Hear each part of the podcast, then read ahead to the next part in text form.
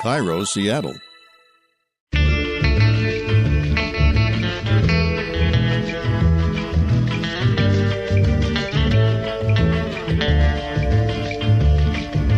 I'm Rachel Belle, and this is Your Last Meal, a show about famous people and the stories behind the foods they love most. Today on the program, rapper and filmmaker Boots Riley. Boots has been the vocalist and MC of the political hip hop group The Coup since 1991, which I listened to like crazy in my 20s, so this was very exciting to have him on the show. He's also the vocalist for the supergroup Street Sweeper Social Club with Rage Against the Machine guitarist Tom Morello. And he just wrote and directed his very first feature film. It's called Sorry to Bother You. It's been making the rounds at all the film festivals, including the Seattle International Film Festival, and will hit theaters nationwide on July 6th. Now, choosing a last meal is hard for a lot of people because we all love so many foods and we have so many memories attached to foods. But for Boots and me, it was a matter of framing the question correctly. What would you want to eat for your last meal? Oh, I thought the question was what was my last oh, meal? Oh, no, no, no. Like I was going to say the protein Earth. plate on the on the plane. that would not be great. No, I would hope you wouldn't have airplane food for your last meal. I feel like this could be a spin off podcast. Uh, what was the last thing you ate? But I kind of like the idea of asking everybody this from now on to kind of juxtapose the last thing you ate versus what your last meal would be and see how different they are. It's a solid icebreaker, and the few people you have asked have been a little embarrassed about the last thing, if I remember. Everybody is embarrassed. Like, everybody eats weird stuff before they come here. I had cookies on the way over. It's like, mm. Oh yeah, like I had like part of a Twix bar for breakfast. Exactly. As far as what Boots Riley did choose for his last meal, spoiler alert, it says it like on iTunes. You already know this. He wants unagi, which is Japanese barbecued eel. So I chatted with Taichi Kitamura, chef owner of Sushi Kappo Tamura, one of Seattle's best sushi restaurants.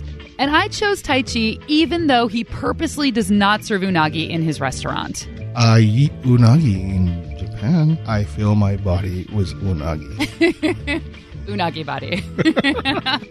we will also dive into the elastic pantsed world of the all you can eat buffet. We'll talk about the history of the buffet, buffet strategies, and how to construct the perfect plate without making any rookie mistakes.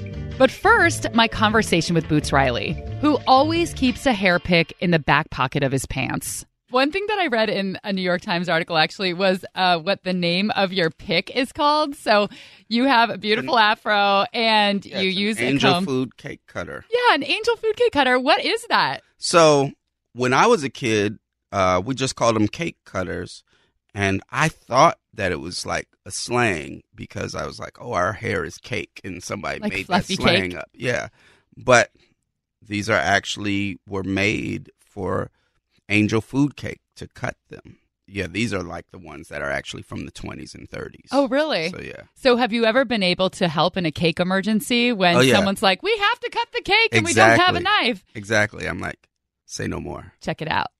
You know, yeah. And that's specifically supposed to be for angel food cake. for angel food cake. I used to have to get, you know, because often I carry these in my back pocket, so the handle eventually breaks.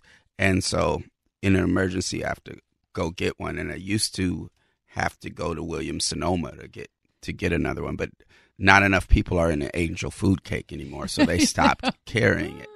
Little did they know that you were buying it for your hair. Yeah. Yeah, that's so funny. I imagine you're very curious to know what an angel food cake cutter looks like. And it actually looks more like a comb than anything you would use to cut a cake. There is nothing knife like about it. So it has either a wooden or a plastic handle, and then there's a thin metal rod attached to the handle, and about a dozen long, thin metal tines that are each about four inches long. So it's like a big metal comb.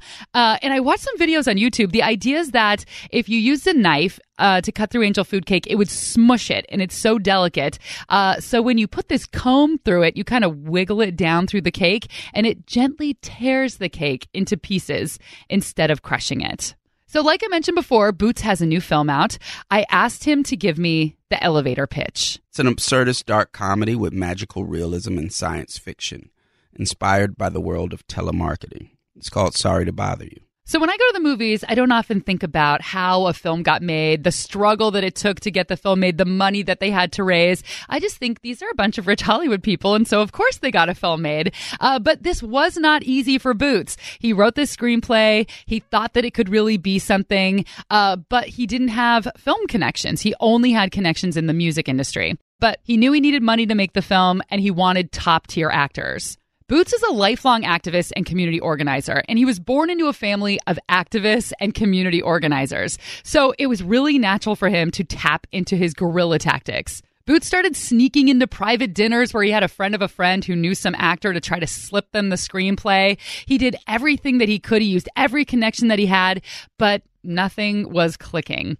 There were really famous actors that said they wanted to be a part of the project and then they changed their mind, and a lot of actors who said they weren't interested. But eventually, the screenplay got into the hands of Dave Eggers, award winning author and publisher of McSweeney's. He called it one of the best unproduced screenplays he'd ever read, and he published it as a book in 2014. Boots eventually scraped together the money and the cast, and he shot the film in his hometown of Oakland. And eventually, the film's distribution rights were purchased by Annapurna for seven figures. Do you know about uh, the Annapurna production company? No, I just know that they make really great movies. They make really great movies, and our internet is down currently, and I can't remember the name of uh, of the woman who runs it, but she's sort of a wealthy heiress, and she decided what she was going to do with her money was to put this production company together and finance really creative, really experimental projects that may not be made in the typical studio pipeline setting. And so they've they've been responsible for some of the best movies I think in the last like 5 6 years. And this film really fits that mold. It is very experimental.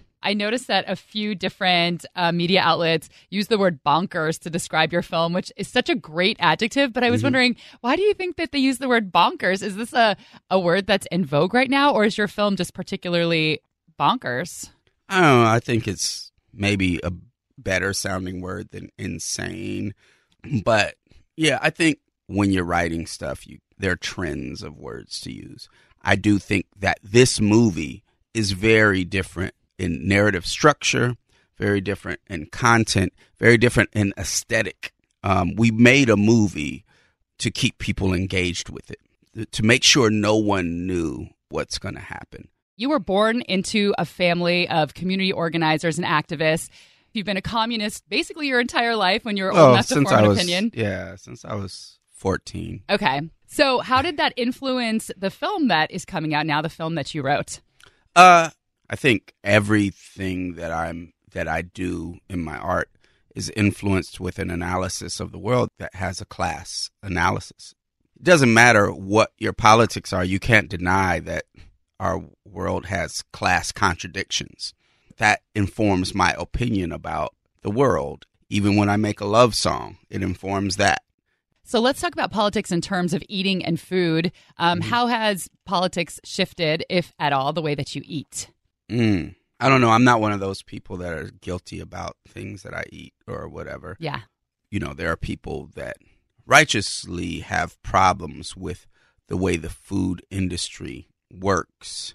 But I think that that's really more of a problem, not with food, but with the system that we're in. Under capitalism, you have to overproduce, like for right. something to work. So those are the problems that come with meat and any of these things. So until you get rid of the system that we're in, you just deciding not to eat meat is not going to stop meat from being overproduced. In order for anyone to eat meat, they have to produce way more than is needed. And that's where all the, the problems come with it. So, you actually deciding that you not eating meat or dairy or whatever is helping the world is actually part of the problem because you've decided that you did your part by not eating meat and not eating dairy. And really, your part is you need to be part of changing the economic system. How do you do that? Um, Professor Boots. yeah, well, I think that the prerequisite is that for people to be organized and how they need to be organized is in their places of work. I think that our power is not uh, by the statements that we can make. It's not by uh, the spectacle that we can make by being out on the street. that's part of it. That's part of how we let each other know we exist. But our power comes from the fact that we create wealth when we work for other people. That is the pinpoint of the economic system that we're in is that exploitation that we are getting exploited. So, our whole way to make the system come to a halt is is withholding labor. And that can happen in small movements around particular issues and uh, maybe it could grow to change bigger things. We're going to take a quick break, but when we come back, the big reveal. What does Boots Riley want for his last meal? Oh, is a rhyme.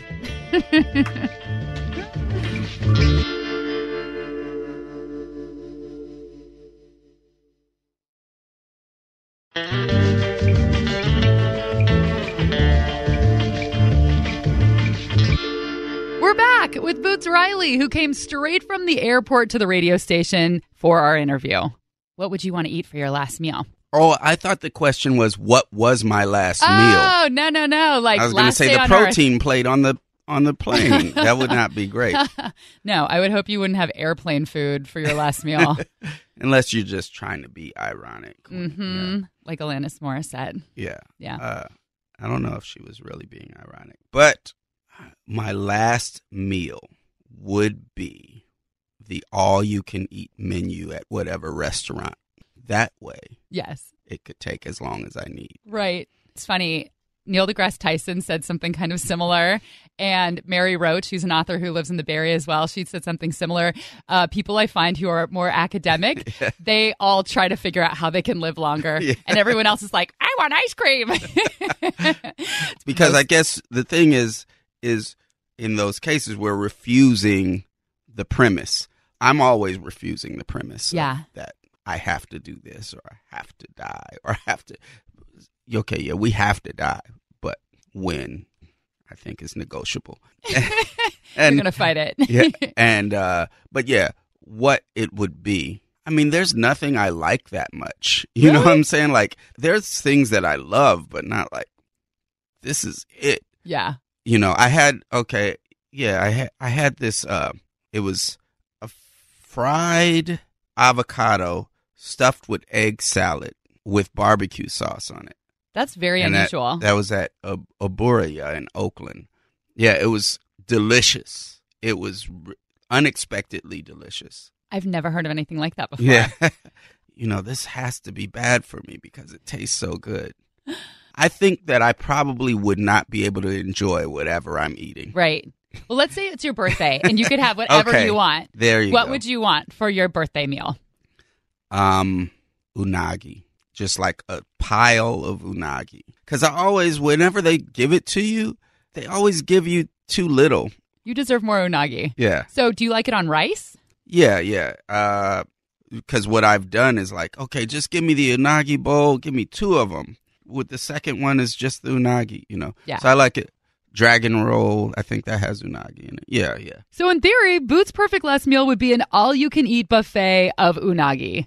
Unagi is the Japanese preparation of freshwater eel. It's an easy beginner sushi for those who are squeamish of raw fish because it is always cooked and it is basted with a sweet soy sauce that's almost like a Japanese barbecue sauce. I invited the chef owner of one of my very favorite Japanese restaurants in Seattle to come in studio and educate us on unagi. My name is Taichi Kitamura. My restaurant is Sushi Kappo Tamura. Taichi was recently a James Beard Foundation semifinalist for Best Northwest Chef, and he beat Bobby Flay on the Food Network show Beat Bobby Flay. In case you're curious, the winning dish was a Kurobuta pork pot sticker with sea urchin sauce. What is unagi? How do you prepare it? Well, it's freshwater eel. 99% eel consumed in America are already prepared. So it comes cooked, seasoned, vacuum packed. So all we need to do is uh, slice it and heat it up a little bit and put it on sushi. No way. That's it. Where is this coming from? China, like Wait. everything else. Okay, so the eel comes pre-packaged and seasoned from China. Yes, Whoa, I did not know that. yes. I had no idea that every restaurant was just opening up a package and slicing it up. This changes everything. Yeah. I mean, I'll still eat it. Is this sushi kitchen confidential thing? I mean, am I making a tribute to? I think you Mr. might be. Bourdain? Yeah. You're going to be our Japanese Bourdain today. what shouldn't we eat at a Japanese restaurant during brunch? I used to get my eel fresh and cook it in house because I thought the prepared ones are too sweet and for other reasons that I thought I wanted to cook my own. But one eel was costing me like $35 Yeah. as opposed to $10 a eel for the prepared one. So people are now going to pay $12 for a piece of unagi. So I stopped doing that. What is the sauce that is on there? Traditionally, it's soy sauce. It has some sake and mirin, which is sweet sake, and some restaurant would do add sugar to that.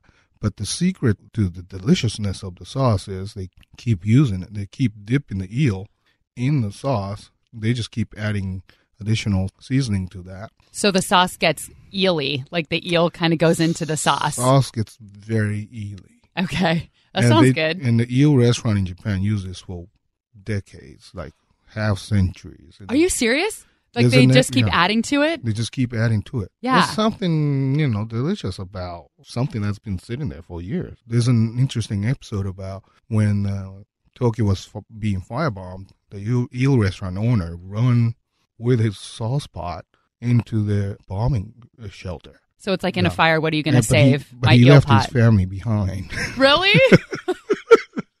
well, he has priorities. He has eel priorities. When I lived in Japan in Kanazawa, just down the street from where I worked, there was an all eel restaurant. Yeah. Uh, and I love that. In Japan, you can go to an all tempura restaurant, an all eel restaurant, and it was all unagi don, just eel on rice.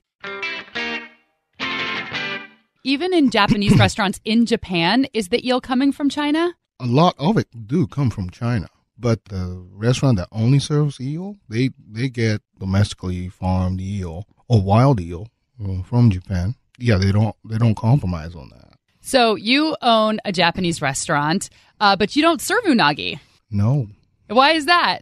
Well, so uh, I no longer wanted to serve the eel that I already prepared in China uh, because I I just can't trace it. I don't know what kind of environment that's that's that was farmed in, and I don't know. Uh, sometimes it's they're not allowed in Japan, so they sell it to the United States. Oh, so we're getting like the sloppy seconds that nobody else wants. Mm, right. Um, I mean, I don't know if I wanted to say that, but that's what it seemed to me that was happening. So I decided not to serve that.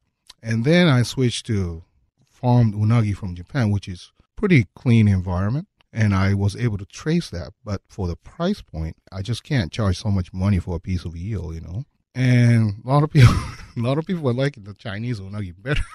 Oh, really? Well, I guess if you're used to it, if that's all you've ever had, then Right. even though yours is homemade and sustainable, it just doesn't taste the same. Well, you know, and they they add MSG and all that delicious chemical to that. Yeah, it's really it does. You can tell when you taste it though. It tastes Yeah. like barbecue sauce. It's like Right. processed, and yeah, I think that's why a lot of people do like it. It's Right. super sweet and like sticky and savory. Yeah. So it has all kinds of you know stuff that's uh, that makes it addictive. Yeah, So I, I mean, I can't compete with something like that and charge two to three times as much as uh, uh, every other restaurant's charging in town. So and they don't like it as much anyway. right. So I came up with different product actually, which is uh, black cod belly. Black cod belly. Yeah, Yum. you know, we serve a lot of black cod in my restaurant, and there's always belly that's too fatty. But I always looked at him like, man, this look like. It has black skin, black inner skin, and it tastes like unagi too because it's so fatty and meaty. And but it's just too rich if you eat it straight. But then I prepared it like unagi. It was better than unagi Oh, without all those, those little bones that are in the eel. And I, I'm like, oh. And I started selling it uh, three years ago, and then all my regulars loved it. it's and, faux nagi. You know, I call it the J Nagi because it's kosher. Junagi. yes. Is eel not kosher? No, it's not Why not? because it does not have scales. Oh, see, I'm the Jew in the room, and you know more than I do. I didn't did not know about the scales. No. wow, that's so interesting. So, is that something that you advertise on the menu that it's kosher? No, I don't. But Uh-huh. I just call it the black cod belly, and it's local, sustainable alternative to unagi. Nice. Yeah. So, can you talk about the preparation then for it? What is the sauce, and how do you prepare the black cod? Well, I do marinate that in a lot of sake, soy sauce, uh, mirin, sweet sugar, uh, and miso, typically two days. Wow. And then I grill it and then I slice it, and then we steam it soon before we serve it. It's, it's served hot and very tender, melts in the mouth. Over Um, rice. Over over rice on a small rice bowl as a nigiri sushi. My mouth is watering right now. It sounds Oh, so good. It's delicious, sweet and savory, and um, you know rich. so, does that mean you don't eat unagi anywhere else? I eat unagi in Japan, the type of restaurant you described. I Yeah. mean, I I know that maybe it's not sustainable, but I know it's coming from clean water and they prepare it in a very uh, healthy way. So, as a matter of fact, it's always on top of my list of restaurants that I want to go when I go visit my family in Japan.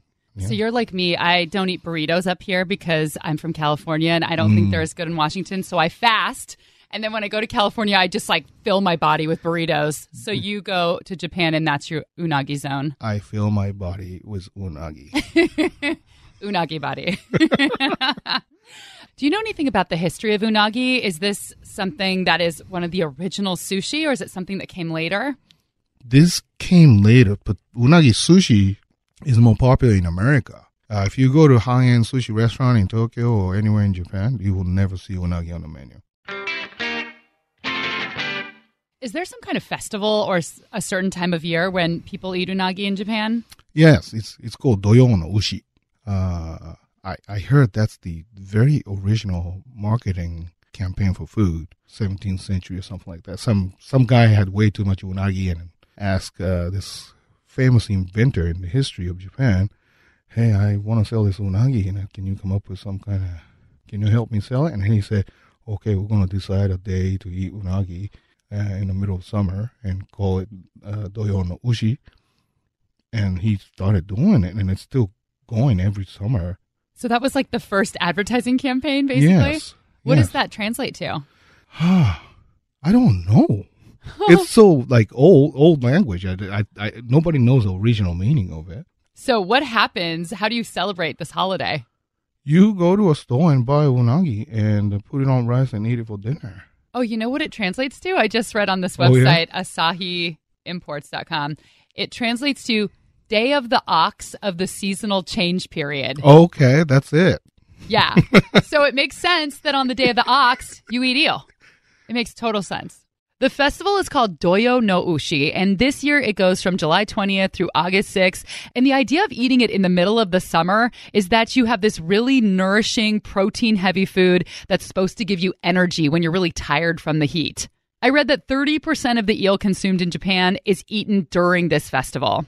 And I have to add, I hate to end this segment on a negative Nancy note, but we can't talk about Japanese eel without saying that it has been overfished and it is an official endangered species.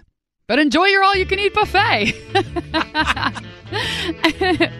but turn those frowns upside down because we're going to talk about one of America's favorite pastimes eating large amounts of food for very little money. So put on your stretchy pants because we're going to Vegas for the all you can eat buffets.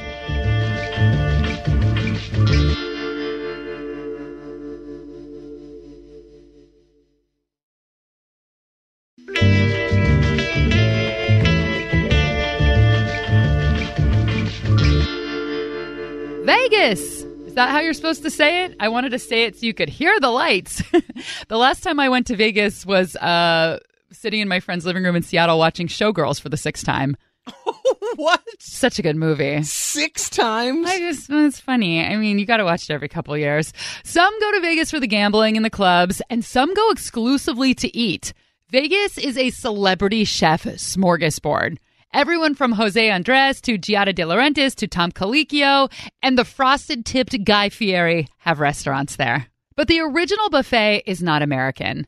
According to the internet, Sweden invented the smorgasbord, which is the original buffet. But it was far less indulgent than the American buffets that we're used to today. Smorgasbord literally translates to buttered breadboard, and it was an easy way to feed unexpected house guests. In 1939, the Swedes brought their smorgasbord to America via the New York World's Fair. And I think we forget how influential the World's Fair used to be. This is where new inventions were revealed and we're going to space. This is the future and Yeah. new cuisine from around the world. I remember from the peanut butter and jelly episode with Dan Savage, like peanut butter came out at the World's Fair. Yeah, they were giving samples for I think two cents or five cents in little cups. Yeah. But the first all you can eat, wrapping around a room, steam tables, shrimp, and everything you could ever imagine buffet was purely American. According to many websites with zero sources, a guy named Herb McDonald worked as a publicist at the El Rancho Vegas, one of the first hotels on the strip. Legend has it that back in the 1940s, he laid out a late night spread of cheese, cold cuts, and bread for hungry customers who happily scarfed it all up. This little buffet was so successful that he created a 24 hour, all you can eat, quote, buckaroo buffet, and it only cost a dollar. Now, even in the 1940s, a dollar was really cheap for an all you can eat buffet, and the hotel lost money on it. But they made their money back by having people come to the hotel to gamble and stay. They had repeat customers and people who were curious about this new buckaroo buffet. Pretty soon, all the hotels on the strip heard about the success. They created their own. It spread across the country. And then we see the Sizzlers buffet and Hometown buffet and Chinese buffets. Do you have a favorite buffet? Uh, let's see. In ha hoo ha hee ha. In college, we used to go to the Chinese buffets when we were really hungover. And I feel very proud of the fact that one time we stayed so long that we went from lunch to dinner on the same tab. No. We just lounged and we were delirious and laughing, and we just like slowly ate our way from one meal to the next. There was a Chinese buffet uh, near my college that took our college meal plan card. Lucky. Forget it. That's crazy. Freshman 15 and 15 more and maybe a third 15. I was just going to say, like the freshman 40 at the all you can eat Yeah. buffet. Yes, I don't really buffet very much anymore. I don't either, but I do love an Indian buffet. Oh, yeah, lunchtime. Big fan. Yeah, that's good. Uh, so in my research, I found I've only I've only been to Vegas once when I had my 21st birthday. I had a great time. Decided I never needed to go back. So I just go to Vegas via the internet now. Uh, and I was researching what the biggest buffet was, and that seems to be the Bacchanal buffet, if that's how you pronounce it, at Caesar's Palace. 500 items. 600 seats. They have everything from crab legs to dim sum, Australian lamb, shrimp and grits, red velvet pancakes, tacos, mashed potatoes, watermelon juice, which people seem to talk about a lot online, uh, and about 490 other items. Oh my god. There's also something Caesars created that I think is amazing called the Buffet of Buffets Pass. So if you buy this pass, you get access to five buffets in Las Vegas for 24 hours. So you're just supposed to 24 hour eat it up at five different buffets. Okay, this might get me back to Vegas. I'm not even kidding. It's not even that much money. It looks like it starts at $49.99, which for 24 hours of eating, you're like doing fist pumping right now. I'm so excited about this. But like, if you're going to eat at five buffets in 24 hours, you need to strategize Yes. because, okay, there's a buffet here in Seattle that's expensive. It's like a hundred bucks for brunch. They have a Good lot. lord. I know, I know. And I took my mom there. This is like the only time I've been. I took my mom for Mother's Day, which is like the classic thing that they host there. And they put all the good stuff in the back, the way, way back. That's where the crab legs are, the jumbo Ah. shrimp, all of the seafood. Up front, it's the cheap stuff. It's like muffins and rolls. And I'm watching all these people and I'm like, you guys are dumb. I'm like, excuse me, excuse me. Like my mom and I like pushed our way back. We had to walk like 17 miles to get to the crab legs and the raw oysters. That is where you start. And then maybe you have a muffin. Yeah, you don't load up on carbs first, guys. This is dining 101. I know you could get a piece of bread anywhere. It's true. Yeah. So like, what are your strategies? Well, it's all about prepping the stomach for me. Mhm. So I want to make sure this is this comes from the college days when we would want to make use, you know, maybe eat one meal that day. Yes. So, night before, you have a decent dinner, you get your stomach nice and stretched out, maybe drink a lot of water. Oh yeah. Then you wake up in the morning, no breakfast. You got to go in ravenous. And then, now that you're all stretched out and empty, you just keep piling on those plates. Just fill it up. You just fill it up, and you always go for the expensive stuff first, Rachel. Yep. It's a solid theory. I agree with mm-hmm. you 100%. You give me those steaks. I want the, if there's a carving station, Carving car- station. whatever it is, carve me off a piece. That's what I want. I love to see like something carved in the shape of a swan, whether it's ice or a watermelon. Something should be carved into the shape, shape of a swan. Um, another strategy of mine is always walk around and see everything they have first before you start eating. Because then, if you're full and then you discover bacon wrapped scallops and you're you have no more room, like, what's the point? That's right, like a good jewel thief. You got to case the joint. You got to case the joint. Yes. I enjoy a nice factoid. And I read that uh, 60,000 pounds of shrimp are consumed every day in Vegas via the buffets. Day? Yeah, a day. And then I read this is since shut down, but uh, very recently, a few months ago, it shut down. There's a ranch just outside of Vegas that's been operating for I think the last 50 years, and these pigs that lived at the ranch were the best fed pigs in the country because the casinos started giving all of their leftover food to this ranch because otherwise they were just throwing it away, and it was so wasteful. And so these these hogs were going hog wild on a leftover crab cakes Living in hog heaven. living in hog heaven. But uh, yeah, that shut down a few months ago. So I'm thinking that maybe they should just wrap up the food and send it to our radio station, and we can be the new hogs. Also, I don't know if you know this factoid, but that's where the phrase "a pig in crab cakes" comes from.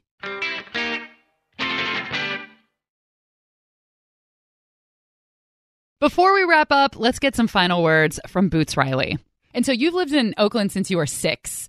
And it's become gentrified. How has the city's food scene changed? Uh, and what do you think about Oh, that? That's one of the good things about it, I guess, is that I mean it's it's good and it's sad. Like because when it wasn't gentrified, there definitely was this sense among me and a lot of my friends that wow, we wish we had access to cool stuff. What you do get is fine bourbon and great restaurants.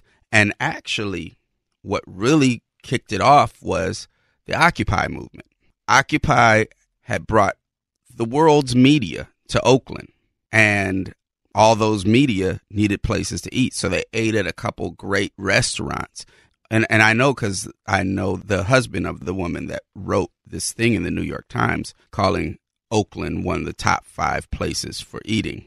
And so then, of course, then all the restaurants that were going to open up in San Francisco were like, Open in Oakland yeah, instead. yeah, yeah, So, so, it, but anyway, yeah, there's a lot of great chefs doing interesting things. I just mentioned Aburaya, which is Japanese fried chicken. Right around the corner from that is a place that's Senegalese food, why- Bissap Baobab. Uh, there is, man, you know, I, I, I get worried because I'm going to leave people out and they all give me free food since I'm known around there. And that's Yeah. really what's cool about it. And if I don't say names, and, You're going to get cut off. yeah. Yeah. And that was Boots Riley's last meal. His new film is called Sorry to Bother You, starring Lakeith Stanfield, Tessa Thompson, Armie Hammer, and the voice of David Cross. It's in theaters across the country on July 6th, and it already has a 92% rating on Rotten Tomatoes. Thanks to Taichi Kitamura, chef owner of Sushi Kappo Tamura, one of the top sushi restaurants in Seattle. They also do an amazing Japanese brunch serving all kinds of foods that I've only eaten in Japan that I've never been able to find in the US. This episode was produced by Aaron Mason and me. As always, theme music by Prom Queen. And we are now on Instagram. If you are nosy, you will love my Instagram because there are pictures of my boyfriend on it, and me, and pictures of food and mountains. Aaron Mason's also on Instagram. You can see what his face looks like in his girlfriend's face. Oh, yeah, I should mention it's Your Last Meal Podcast on Instagram. Tell a friend about the podcast, give us a rating on iTunes. I'm Rachel Belle, and until next time, this is Your Last Meal.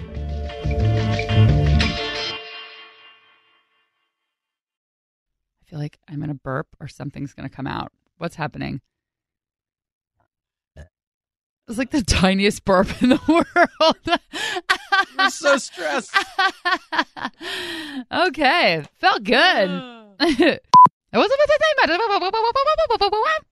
this is where all of the new inventions and the new fur furds. I love furd. I love Erton furd. You like Erton Furds? I love Erton furds. Yeah, I'm hungry.